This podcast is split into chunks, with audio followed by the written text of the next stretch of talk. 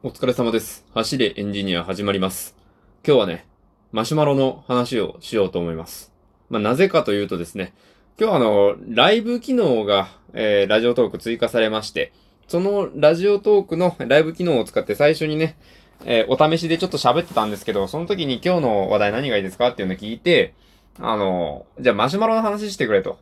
あ、ハスロクさんっていう、まあこれもラジオトークの方なんですけど、その方からね、えーお題いただきまして、食べることになったわけなんですけど、なぜマシュマロなのかというとですね、僕いつもあの、おマシュマロをいただいた時に、おマシュマロって言うじゃないですか。あの、ご意見、質問、感想、相談などなどお便りはおマシュマロでつって毎回終わりに言ってるじゃないですか。なんでおマシュマロってあの、をつけるんかっていうと、普通のマシュマロとの差をつけたい、あの、区別するために、えー、をつけているという話なんですけれども、ただ、僕別にマシュマロの話したことないなって、あの、そういうことを言われまして。なので、まあ、今日は、マシュマロの話をしようと思います。ただね、あれなんですよ、僕別にマシュマロにそんな思い入れがなくてですね。とりあえずマシュマロってどういうものなんかなと思って調べてみたんですよ。あの、ね、白くてふわふわしてて甘いやつですよ。まあ、よく考えたらね、何でできているのかってなかなかね、こう想像しにくいものではあるんですが、まあ僕、あれ、前調べて普通に知ってたんですよね。あの、ゼラチンと卵白とお砂糖でできていると。あれですよね。白くてふわふわしてるのはメレンゲなんですと。で、メレンゲをゼラチンで固めている。で、まあ味が甘いからまあお砂糖が入ってる。それだけの話なんですけれども。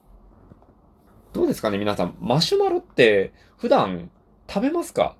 僕ね、そんなにマシュマロ好きじゃないんですよね。あの、まあ口の中で溶ける感じは別に嫌じゃないんですけど、こう、どういう気持ちで食べたらいいのかわからないというか、あの、なんか、ふわふわしているっていうノリで食べると、でもゼラチン入ってるからなんかこう、ちょっと、あの、トゥルッとする感じがあるじゃないですか。で、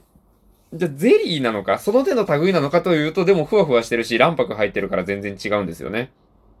どっちつかずというか、そんな感じがあるんですよね。あと、僕マシュマロでちょっと、まあ、苦い思い出、苦いっていうほどでもないですけど、まあ、ちょっとね、失敗した話がありまして、あの、ネットで、まあ、よくいろんなお菓子のレシピとか転がってるじゃないですか。その中の一つで、マシュマロを使ったゼリーっていうのがあったんですよ。まあね、皆さん、マシュマロを使ったゼリーって聞いてどういうの想像されましたかね？ゼリーの上にマシュマロがボンボン乗ってるとかそういうわけではなくて、あの、ゼリーのゼラチン成分をマシュマロで代用してしまいましょうよって、そしたら簡単にできますよっていうお話だったんですよ。簡単に言うと、えーマシュマロに、えーコーヒーゼリーだったかな？はい。コーヒーゼリー作るのに、えーマシュマロにコーヒー注いでレンジでチンして冷やしたらできますよみたいな話なんですけど。はい。やってみたんですよ。これがね、なかなかね、マシュマロ溶けないんですよ。なんかね、もうどんだけチンして混ぜても、あの、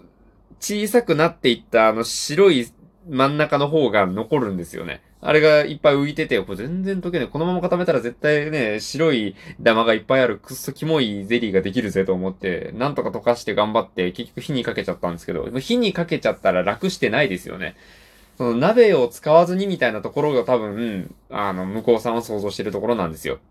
ただですよ、そんな何回もチンする労力比べたら、も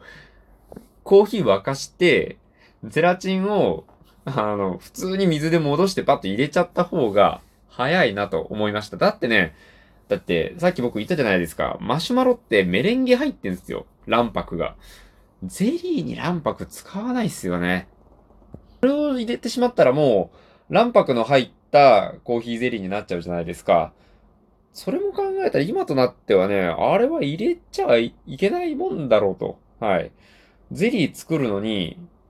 マシュマロはね、だって、マシュマロはマシュマロで食べた方が美味しいですよ、そりゃ。ところもあってで、なかなかあんまり僕の方からおすすめできるレシピじゃないなと思いました。あとはね、あの、マシュマロで、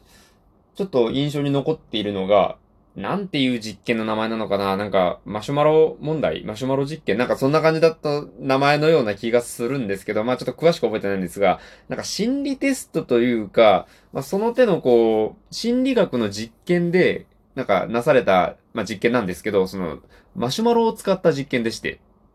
子供二人用意して、用意してっていうのもなんか変ですけど、子供二人に、あの、マシュマロをね、20分だったかな？えー、こう目の前にマシュマロ1個置いて、20分我慢したら、もう一個あげるようだったかな。なんかそういう感じの、なんかそのある程度我慢したらもう一つあげますよみたいな、こ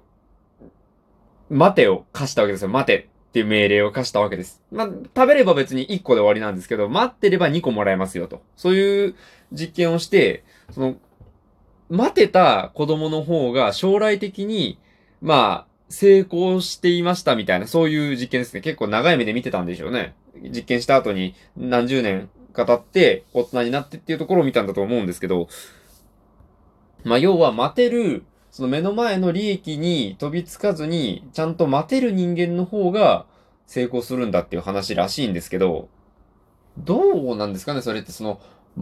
なんか今までその子供が育ってきた環境にもよるんじゃないかなというか、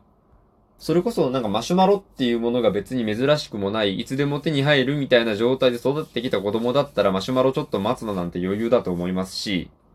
この逆ですよね。なんかお菓子なんて全然食べたこともないみたいな環境で育っている子だったら我慢できないと思うんですよ。っていう考えたら、その、そもそも育ってきた環境がそういう感じだったら、成功するかどうかっていうのはもともと裕福な家の方が、まあ、傾向として多分そのまままあお金持ちっていう尺度で測れば成功すると思うんですよね。だからなんか、そこはあくまで一つの、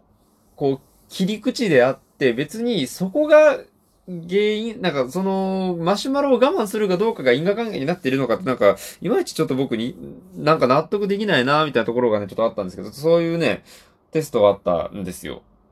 皆さんだったら我慢できますかね？なんか、僕はちょっとグミとかプリンとか、チョコレートとか、あの辺のなんか僕が好きなお菓子だったらちょっとわかんないかもしれないですけど、マシュマロは余裕で我慢できますね。なんなら二つもいらんなと。はい。それぐらいマシュマロは別にそんな好きではないですね。まあ今日は、で、せっかくマシュマロの話をしてほしいっていう話だったんで、まあマシュマロの話こういう風にさせてもらったんですけど、どうでしたかね？マシュマロ需要を果たせたんでしょうか？今日はこれぐらいで失礼しようかなと思います。えー、質問、感想、相談、えー、ご意見、などなど、おマシュマロやお便りでお待ちしておりますので、どしどし、えー、送ったってください。また、えリアクションや、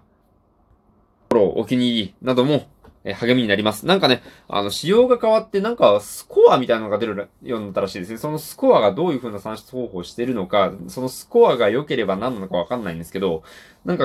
あの、リアクションとかも、なんか関係あるらしいんですよね。はい。なので、なのでってわけじゃないですけど、まあ、気に入ったなっていう方はご遠慮なくやったってください。それではご清聴ありがとうございました。お疲れ様でした。失礼いたします。